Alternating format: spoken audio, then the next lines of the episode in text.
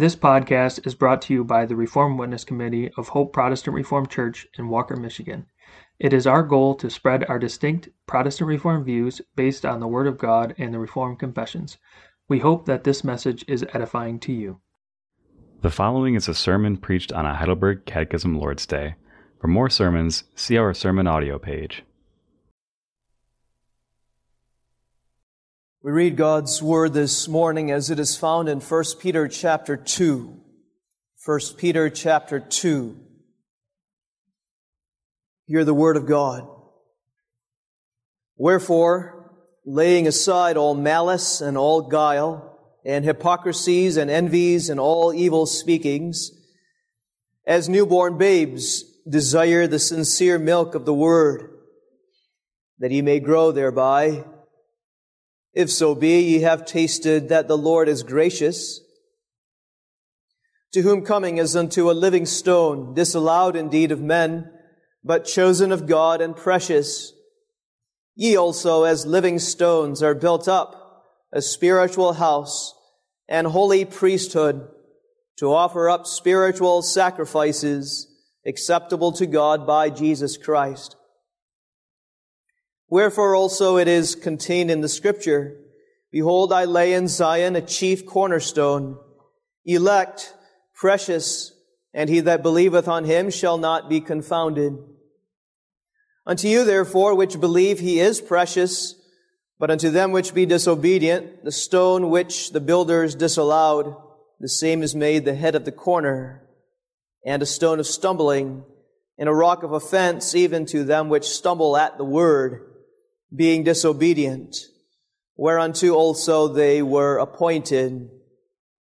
But ye are a chosen generation, a royal priesthood, and holy nation, a peculiar people, that ye should show forth the praises of him who hath called you out of darkness into his marvelous light, which in time past were not a people, but are now the people of God, which had not obtained mercy, but now have obtained mercy. Dearly beloved, I beseech you as strangers and pilgrims, abstain from fleshly lusts which war against the soul, having your conversation honest among the Gentiles, that whereas they speak against you as evildoers, they may by your good works, which they behold or shall behold, glorify God in the day of visitation. Submit yourselves to every ordinance of men for the Lord's sake, whether it be to the king as supreme or unto governors as unto them that are sent by him for the punishment of evildoers and for the praise of them that do well. For so is the will of God, that with well-doing ye may put to silence the ignorance of foolish men, as free and not using your liberty for a cloak of maliciousness, but as the servants of God. Honor all men, love the brotherhood, fear God, honor the king. Servants, be subject to your masters with all fear, not only to the good and gentle, but also to the froward. For this is thankworthy. If a man for conscience toward God endure grief, suffering wrongfully, what glory is it if, when ye be buffeted for your faults, ye shall take it patiently? But if, when ye do well and suffer for it, ye take it patiently, this is acceptable with God. For even hereunto were ye called, because Christ also suffered for us, leaving us an example that he should follow his steps, who did no sin, neither was guile found in his mouth, who, when he was reviled, reviled not again. When he suffered, he threatened not, but committed himself to him that judgeth righteously, who his own self bare our sins in his own body on the tree, that we, being dead to sins, should live unto righteousness, by whose stripes ye were healed. For ye were as sheep going astray, but are now returned unto the shepherd and bishop of your souls. We now turn to the Heidelberg Catechism in Lord's Day 12. On the basis of what we read in 1 Peter 2, and on the basis of all of Holy Scripture, we have the teaching of the Heidelberg Catechism. Now in Lord's Day 12, we considered last Sunday the first question and answer regarding the name Christ that is anointed. And today we consider the second question and answer why art thou called a Christian? Answer, because I am a member of Christ by faith, and thus am partaker of his anointing, and that so I may confess his name and present myself a living sacrifice of thankfulness to him, and also that with a free and good conscience I may fight against sin and Satan in this life, and afterwards reign with him eternally over all creatures.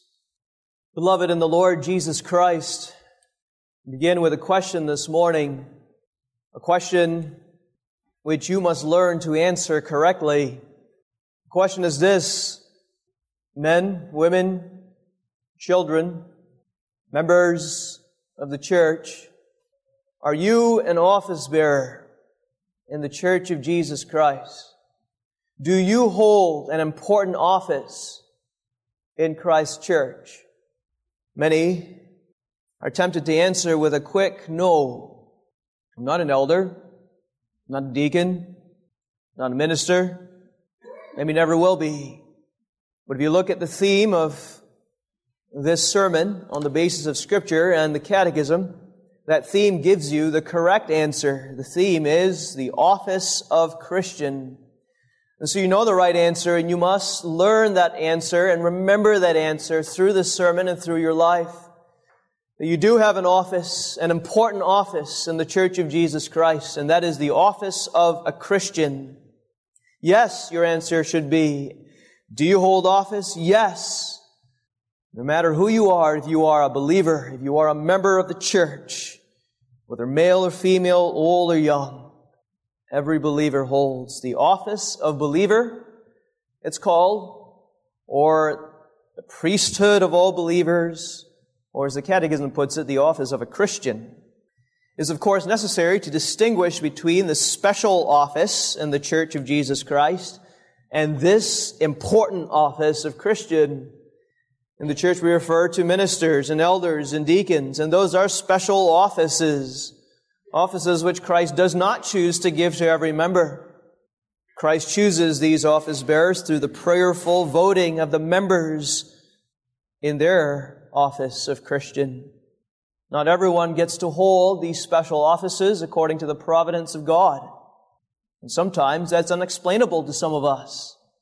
But all believers, must know and cherish even, value this office of believer.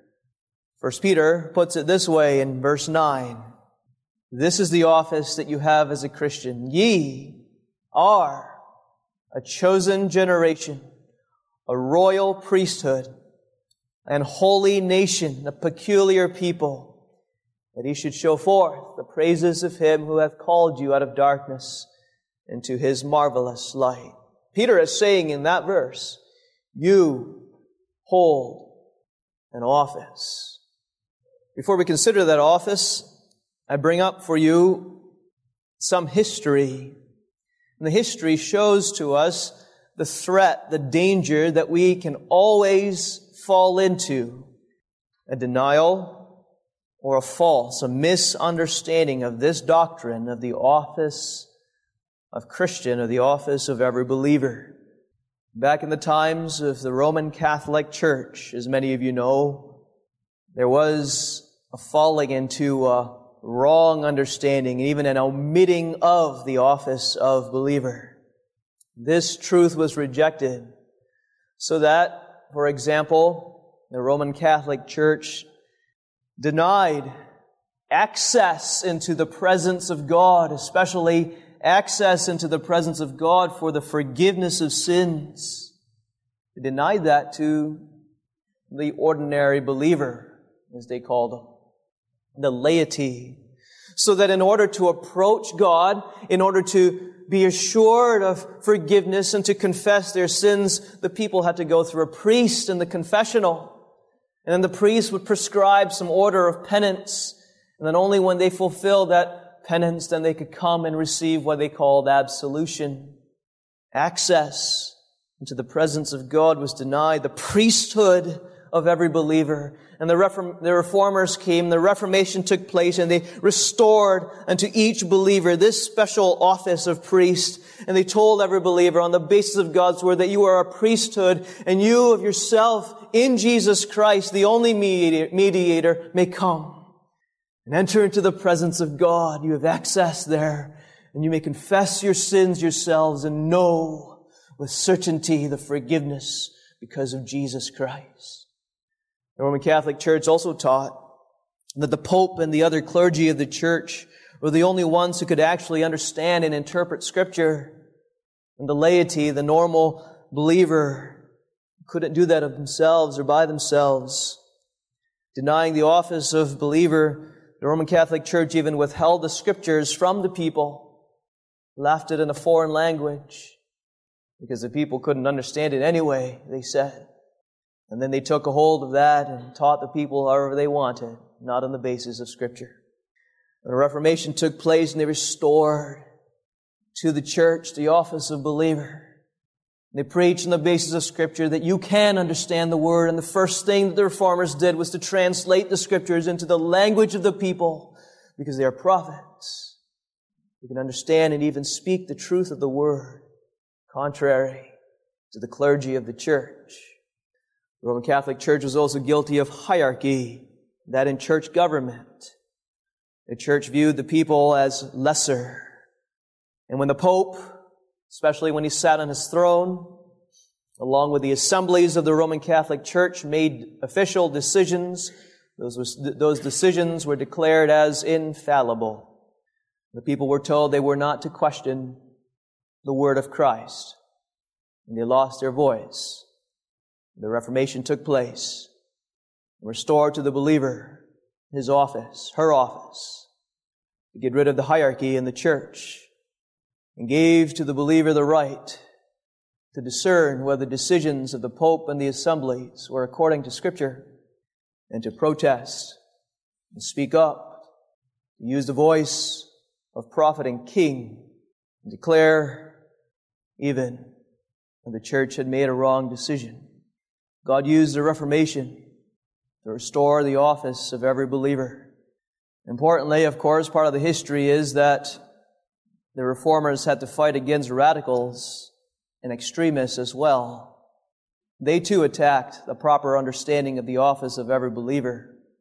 They went to an extreme to take and use and twist the doctrine of the office of all believer in order to excuse their rebellion and to excuse the disorder they created in the church. And the reformers had to battle against those radicals as well to uphold the special office of minister, elder, and deacon. And at the same time, while upholding the authority in those offices, to maintain the office of every believer in the church. And here in that history, beloved, you know how badly we as a church today also need clarity on this truth of the office of every believer. You know anything about what has taken place in the controversy, you know there can be, there has been a wrong understanding. Last Sunday we began a consideration of Lord's Day 12 on the official name or title of Christ. Christ has this title, which means the anointed one. But His anointing, His anointing is given to us as well. The Catechism takes us on a slight tangent this morning to consider the name Christian related to the name Christ. Christ gives us His name and His anointing. Consider with me this truth under the theme, the office of Christian. First, the office, second, the work, and then finally, the blessing. The office, the work, and the blessing. In this first point, we consider or begin with the name Christian and then what the name points to, the office. The name Christian was a name of reproach in the early church. It was used to demean the Christians early on. There are three places that the Bible uses the word Christian or the name Christian. First, in Acts 11:26, we read in Acts 11:26 at the end of that verse this, and the disciples were called Christians first in Antioch. And it's possible that that verse be interpreted that the members of the church called themselves Christians, and that took place first in Antioch, but more probably it was that the unbelievers Others around the church of Antioch, not part of the church, but around the church of Antioch, called the members of the church Christians. They gave them a label, a little sect of Christians. They demeaned those people with the name. In Acts 26, we find a second time that the word Christian is used, 26 verse 28. And there we find Paul, the apostle Paul, standing before wicked King Agrippa, Herod Agrippa. You remember that history. Paul had been taken as a prisoner and he was standing before Agrippa, but he knew he had appealed to Caesar and would soon go to Rome to Caesar. As he stood before King Agrippa, he did not mainly focus upon his own innocence, but he testified of the, of the innocence of Jesus Christ and preached the gospel unashamedly to King Agrippa. That was his witness. And then he asked Agrippa toward the end, do you believe? I know you believe, Agrippa. Do you believe? And Agrippa responded, Almost thou persuadest me to become a Christian. Literally, more literally, in a little while or in sh- such a short while thou persuadest me to become a Christian. And there are different interpretations of the attitude of Agrippa there, but when he used that word Christian, he was not using it in a positive sense. He saw it as unthinkable that he would so quickly, in hearing Paul, take on the unpopular name Christian. He would lose his reputation. The second time that the word, or the third time that the word Christian is used is in 1 Peter 4, 16, just a couple of chapters from our scripture reading. And that third, third time we, we see the word Christian in the Bible is 1 Peter 4:16 Yet if any man suffer as a Christian let him not be ashamed but let him glorify God on this behalf. And there you see the name Christian is also or was used as a name of reproach. For you would suffer the shame of being a Christian. It was a name despised. It was a name mocked, children. It was a name taken upon the lips with a snarl of hatred or a smirk of derision. Now, today, in America especially, the name Christian has become more popular, more accepted, even boasted about. Many are nominally Christian. But you can be sure of it that if you take on the name Christian not only, but you begin living as a Christian in the midst of this world of nominal Christians, more and more you will be hated and the name Christian will be hated in America also, as is happening.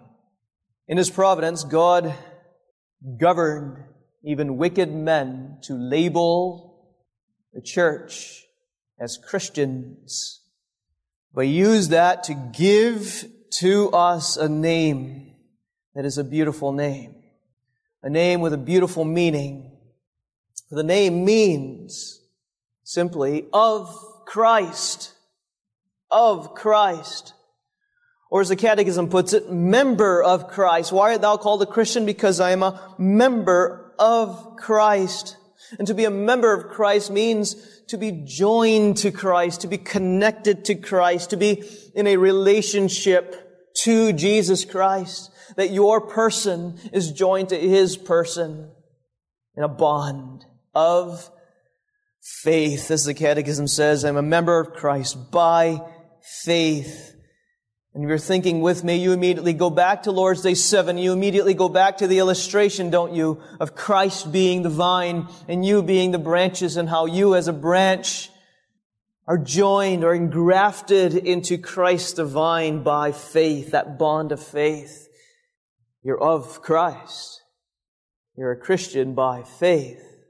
But the biblical illustration that the Catechism brings up to us in this question and answer is not that of the vine and the branches, but of a different biblical illustration. Member of Christ, we read by faith.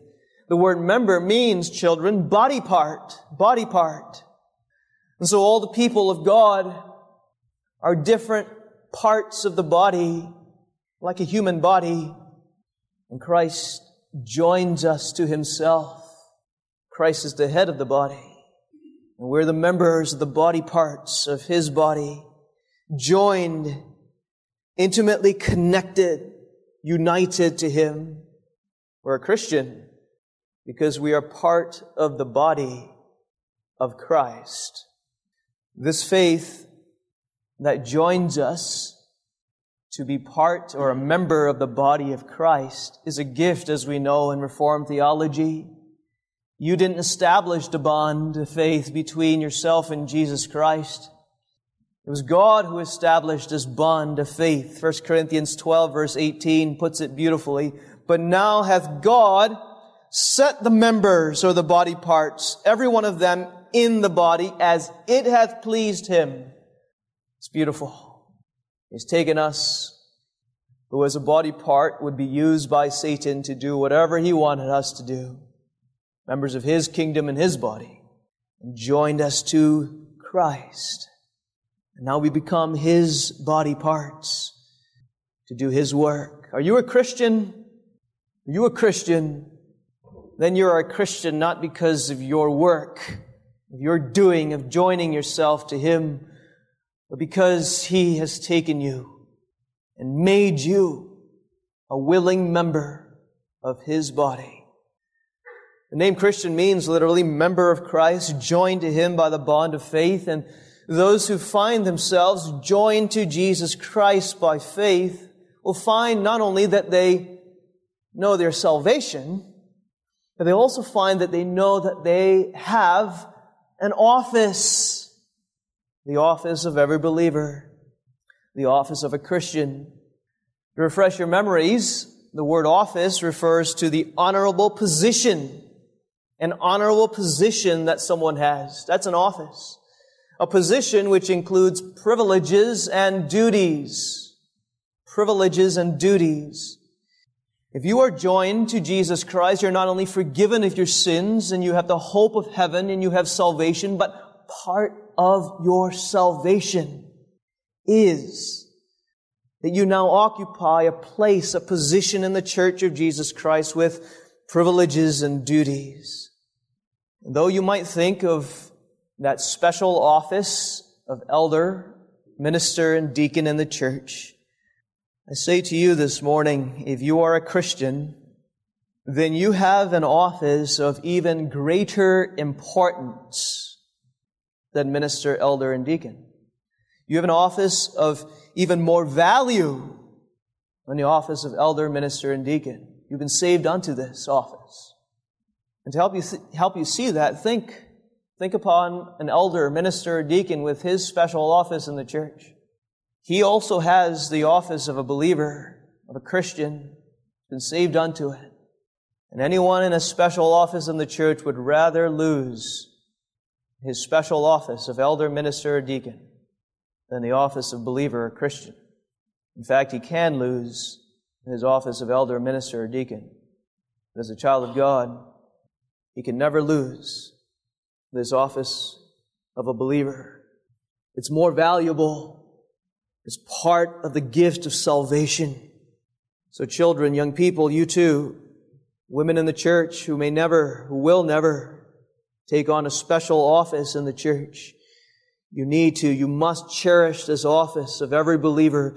And elders, elders, deacons, and I speak to myself as a minister, we may never demean or minimize this special or this important office of believer. This is in the name Christian. Remember the name Christ, which is part of the name Christian. The name Christ is the title of Christ. We speak of Christ not as Mr. There's a title called Mr. or Doctor, but Christ Jesus is his title, Christ. And that title, Christ, points to his office of prophet, priest, and king. Now, when we're given the name Christian, we're given that title too. You're not, first of all, Mr. or Mrs. or Miss or Doctor or Reverend or Elder or Deacon. You're first of all Christian. That's your title. And that points to your valuable office. All who have this title and office, Christian, have been ordained and qualified. Remember last time, last week, children, I told you you must remember two words especially that go with the idea of Christ or anointed one. Ordained or chosen unto that office and qualified, equipped for that office. As a Christian, you have been ordained and qualified for that office. 1 Peter 2 9 refers to the ordination unto that office, choosing unto that office. You are a chosen generation. That in contrast, notice in verse 8, the verse that comes before verse 9, to the reprobate, Peter speaks of those who stumble at the word, who reject the cornerstone, being disobedient, whereunto we read, they were appointed. Why do many reject the word? Why do many reject Christ, the cornerstone, and live in disobedience impenitently? Because they were appointed unto it in the counsel of God with the decree of unconditional reprobation. That's why. But, Peter says, regarding you, his people, although you don't deserve it, though you deserve the same thing as the reprobate. But you are a chosen generation, unconditionally chosen, unconditionally chosen, not only go to, not only to go to heaven, not only to be forgiven of all your sins, but beautifully, unconditionally chosen in Jesus Christ to occupy this office. Chosen to occupy this office, as Peter says, that is a priesthood. That is not just a priesthood, but a royal priesthood. So a kingly priesthood. And not just a kingly priesthood, but a kingly priesthood ordained that you should show forth the praises. That's the prophetic work. To show forth the praises as a prophet. A royal priesthood, and a prophetic office. God has chosen us unto this office. But secondly, remember the second word, He has qualified us or equipped us for that office by His Spirit. And the Catechism emphasizes that. Why art thou called a Christian? Because I am a member of Christ by faith and thus am a partaker of His anointing. As a Christian with an office, He doesn't just put me in that position and say to me, now go, do the work of prophet, priest, and king. No. But he causes there to flow from himself down to us, his members, his body parts, all the power, the will, the strength to do the work of that office. That's the beautiful work of Jesus Christ, the anointed one. We brought up that picture of the anointing, and I bring that back to you as we sang of it in Psalm 133 of Aaron being anointed. And children, when you think about, about the anointing exercise, oil, not just a little bit of oil, but much oil was poured beginning with the head, on the head of Aaron the priest or on David when he was anointed. And when much oil was poured upon the head of a man, that oil did not stay on his head, but Psalm 133 explicitly says that that oil ran down his beard and then repeats it, even Aaron's beard, and it dripped down all the way to his skirts, down to the bottom, to his ankles, all the way down his body. It covered all his parts. That's the picture. I'll go back to the Heidelberg Catechism illustration of being members of Christ. Christ is the head upon whom the anointing has come. And we are his members, body parts. And because he has been anointed, the head has been anointed, his anointing flows downward upon all his parts, all of us, his people, the body of Christ. And that oil symbolizes the Holy Spirit from Jesus Christ the head, given to us to equip us, to qualify us in this work of prophet, priest, and king. So when you think upon the work of prophet, yes, you may think of the work of the preacher, the minister in preaching the gospel, but you may not only think upon the work of preacher, you must also think upon your work as a prophet. When you think upon the work of king, yes, you may think of the work of elders as they rule in the congregation, but you must also think upon the work of each member as kings. When you think upon the work of priests, yes, you may think upon the work of deacons in showing the mercies of Jesus Christ, but you must also think upon your work as priests. So what is that work? As scripture reveals in 1 Peter 2 9 especially, prophet, priest, and king, the catechism lays out here in Lord's Day 12. Well, before we get to the particulars, I say it's work. It's work that Christ Jesus works in us both to will and to do. This work of prophet, priest, and king that we are called to and equipped to do is good work. And it is good work not to earn our salvation, but it's the fruit, a blessing of salvation which Christ has earned and works into us.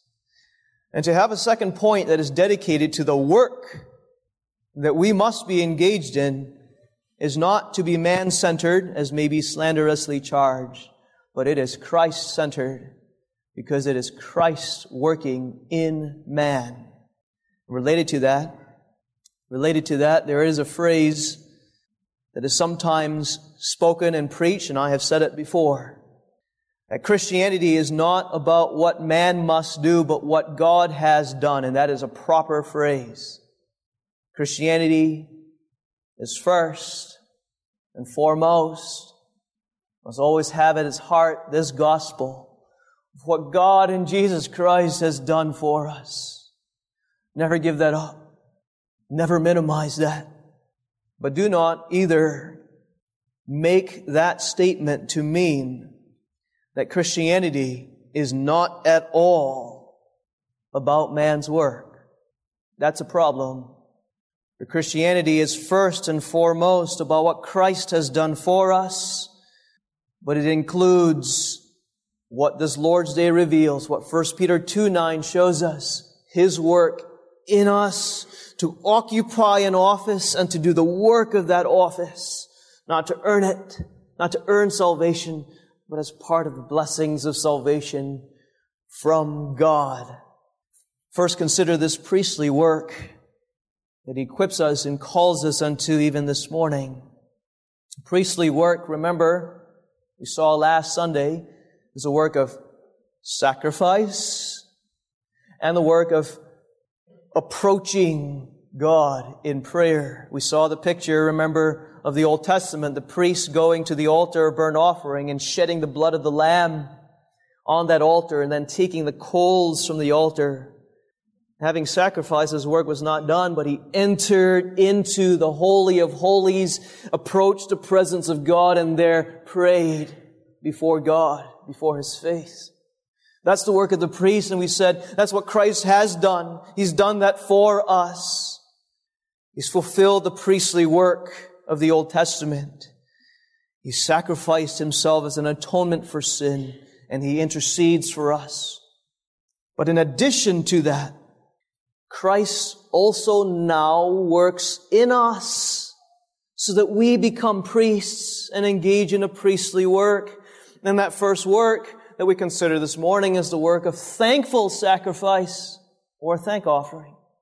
The Catechism says clearly, I present myself a living sacrifice of thankfulness to Him, quoting from Romans 12, verse 1. Now, Christ is the atoning sacrifice. That work is finished. We make that clear.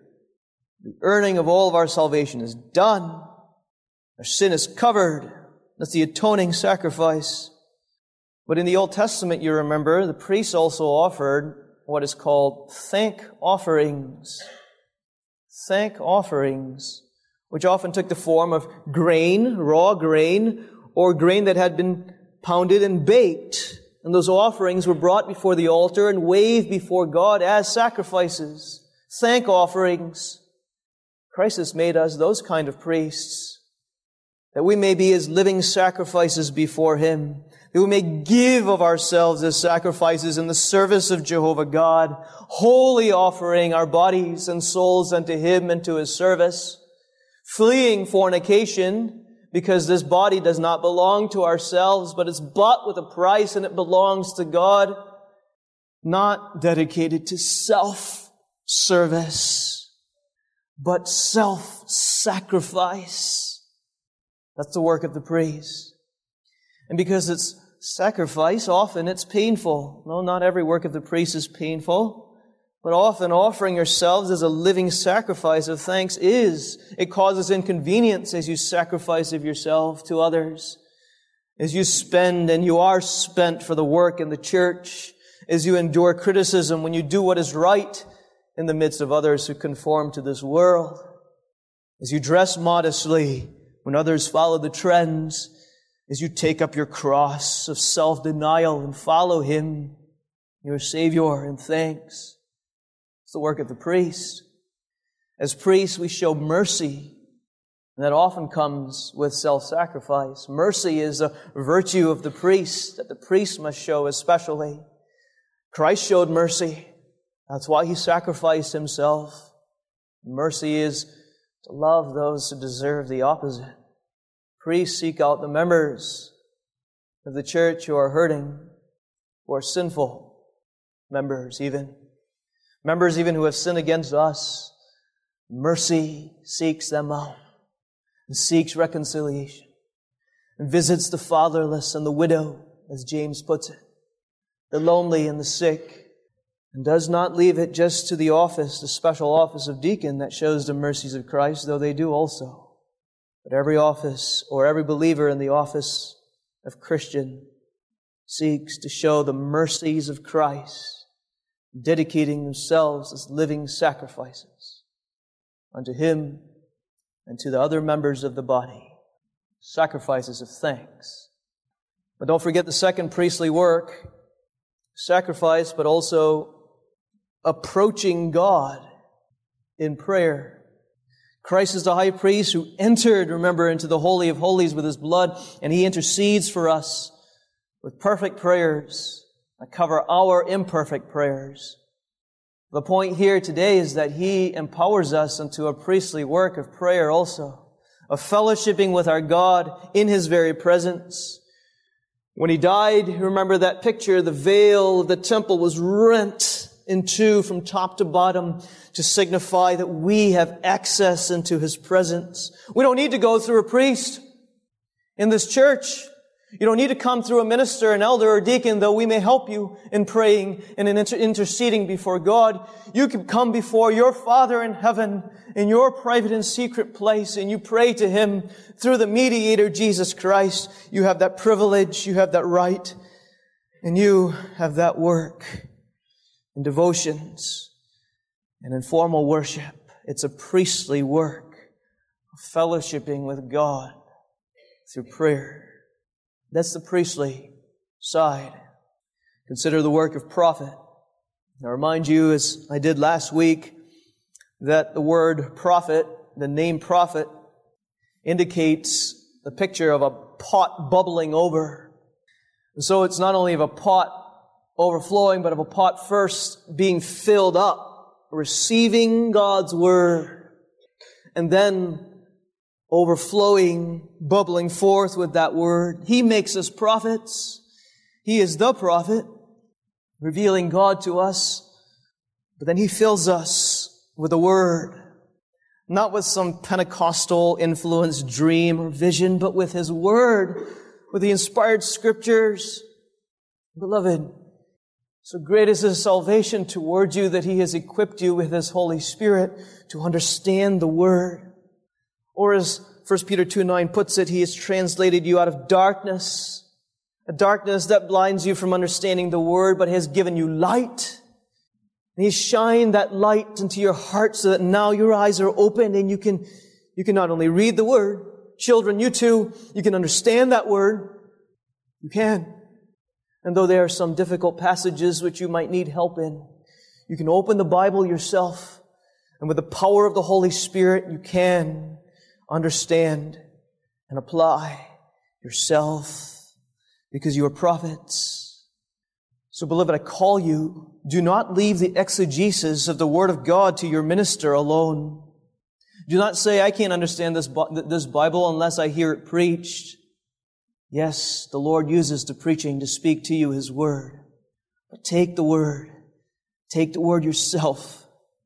Take the Word yourself in such a way also that as you hear the preaching, you are making sure that what is preached is based upon the Word of God. Not only the explanation of what it means, but whether this Word of God is being applied applied in the way that the Spirit wants it to be applied and not according to man's way. You're able to try the spirits in this day and age with all kinds of false teachers that are skillful in taking a text and making it look like the explanation and application of Scripture, but is not. You have the Spirit anointed in the office of believer to discern the truth, to understand it, to receive it, and then to confess it. Because the Spirit does not only fill you with the Word, but with a heat of conviction, just as a pot is heated up on a stove. That heat of conviction, the Spirit works in you with His truth and causes there to bubble forth from your heart and out of your mouth and in your life to show forth the praises as Peter puts it, of him who hath called you out of darkness into his marvelous light. You can profess your faith even at a young age. You can confess your faith before men to the glory of God. On the parking lot this morning and after church every day, every Sunday, your mouth, your heart can and it should bubble forth not only about other things and not first of all about the game last night or the vacation or that cute child, but about what Christ has done for our souls. That's the purpose of fellowship, not only in the parking lot, but in Bible study, beloved. As prophets, as prophets, you receive the word and you bubble forth to one another. I'm willing to lead Bible studies, to work through the Bible societies of this church, and to help God's people in the understanding of the word to ask the questions and to lead them through the text.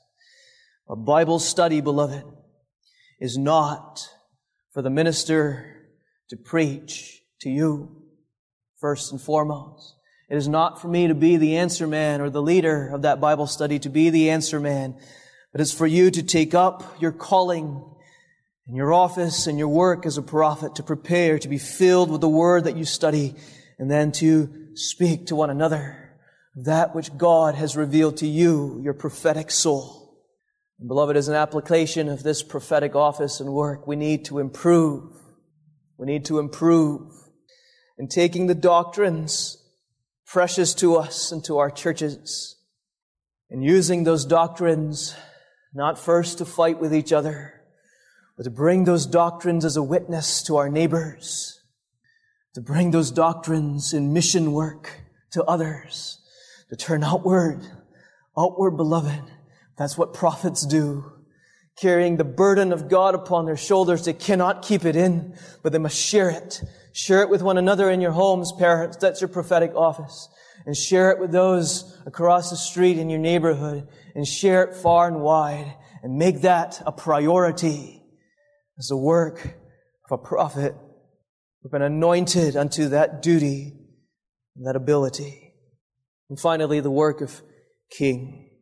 We're a royal priesthood. The Catechism explains it this way that with a free and good conscience I may fight against sin and Satan. Fighting. That first. That's the work of a king like King David did, the warrior king, which pictured Jesus Christ, who is the king, the conqueror, who has conquered Satan, death, and sin for us. Now he works in us to fight the good fight of faith, to contend earnestly for the faith once delivered to the saints. But the first enemy, notice, and I know I've preached this before, but I preach it again because it's so important.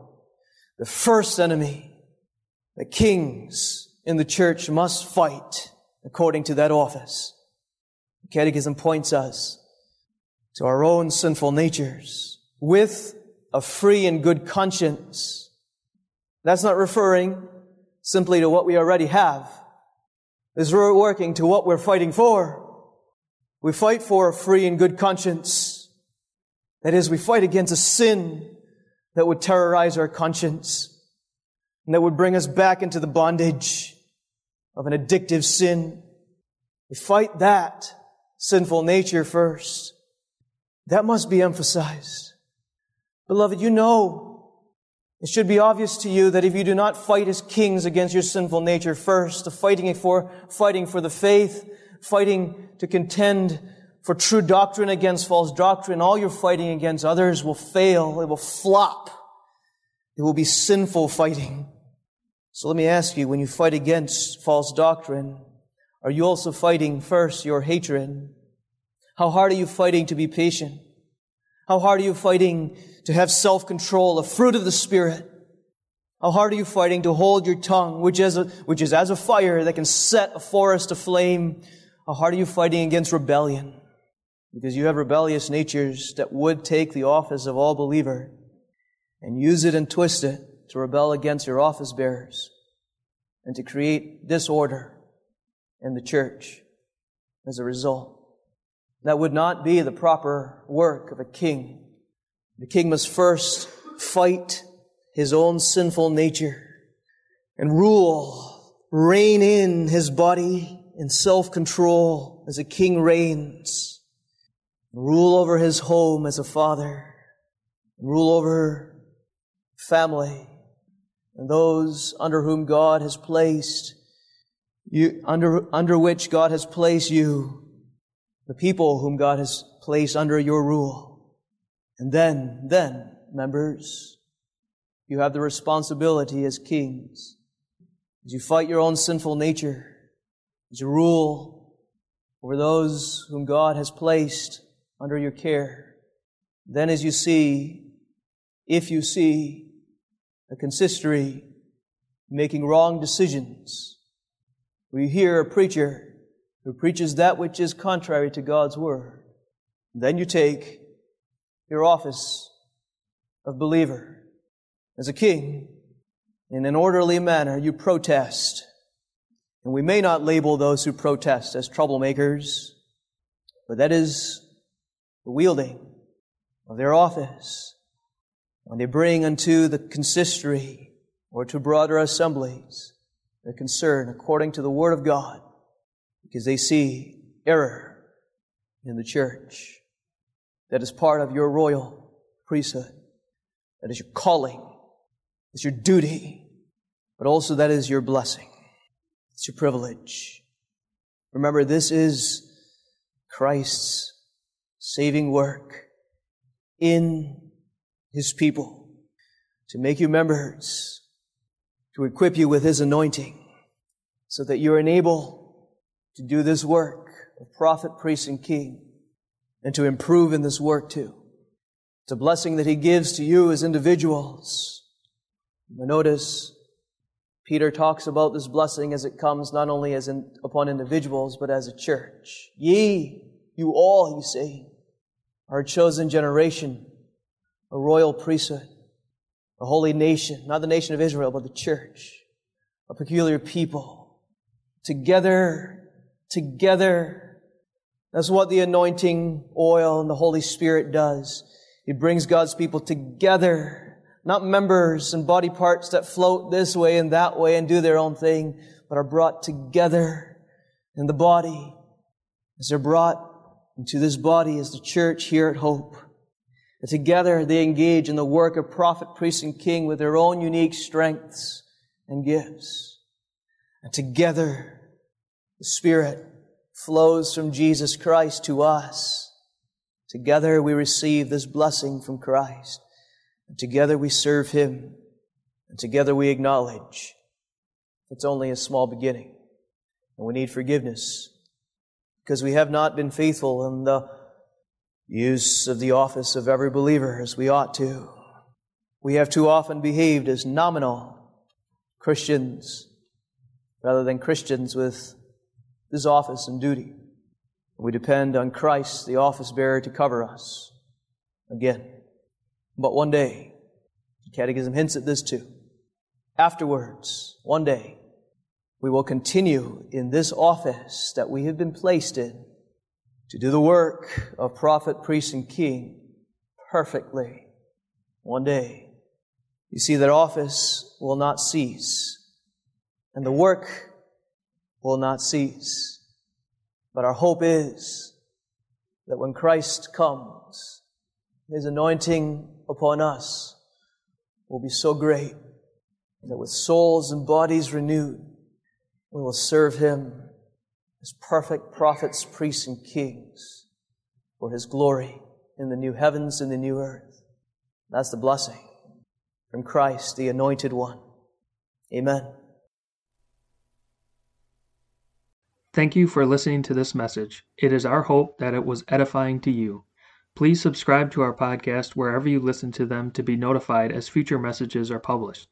We welcome you to join us on Sundays for worship at 9:30 a.m. and 5 o'clock p.m. You can find more information about us at our website hopeprchurch.org. Also, you can follow us on our Hope Protestant Reformed Church Facebook page, and you can email the Reformed Witness Committee with any questions or feedback at hoperwc at gmail.com. Thank you.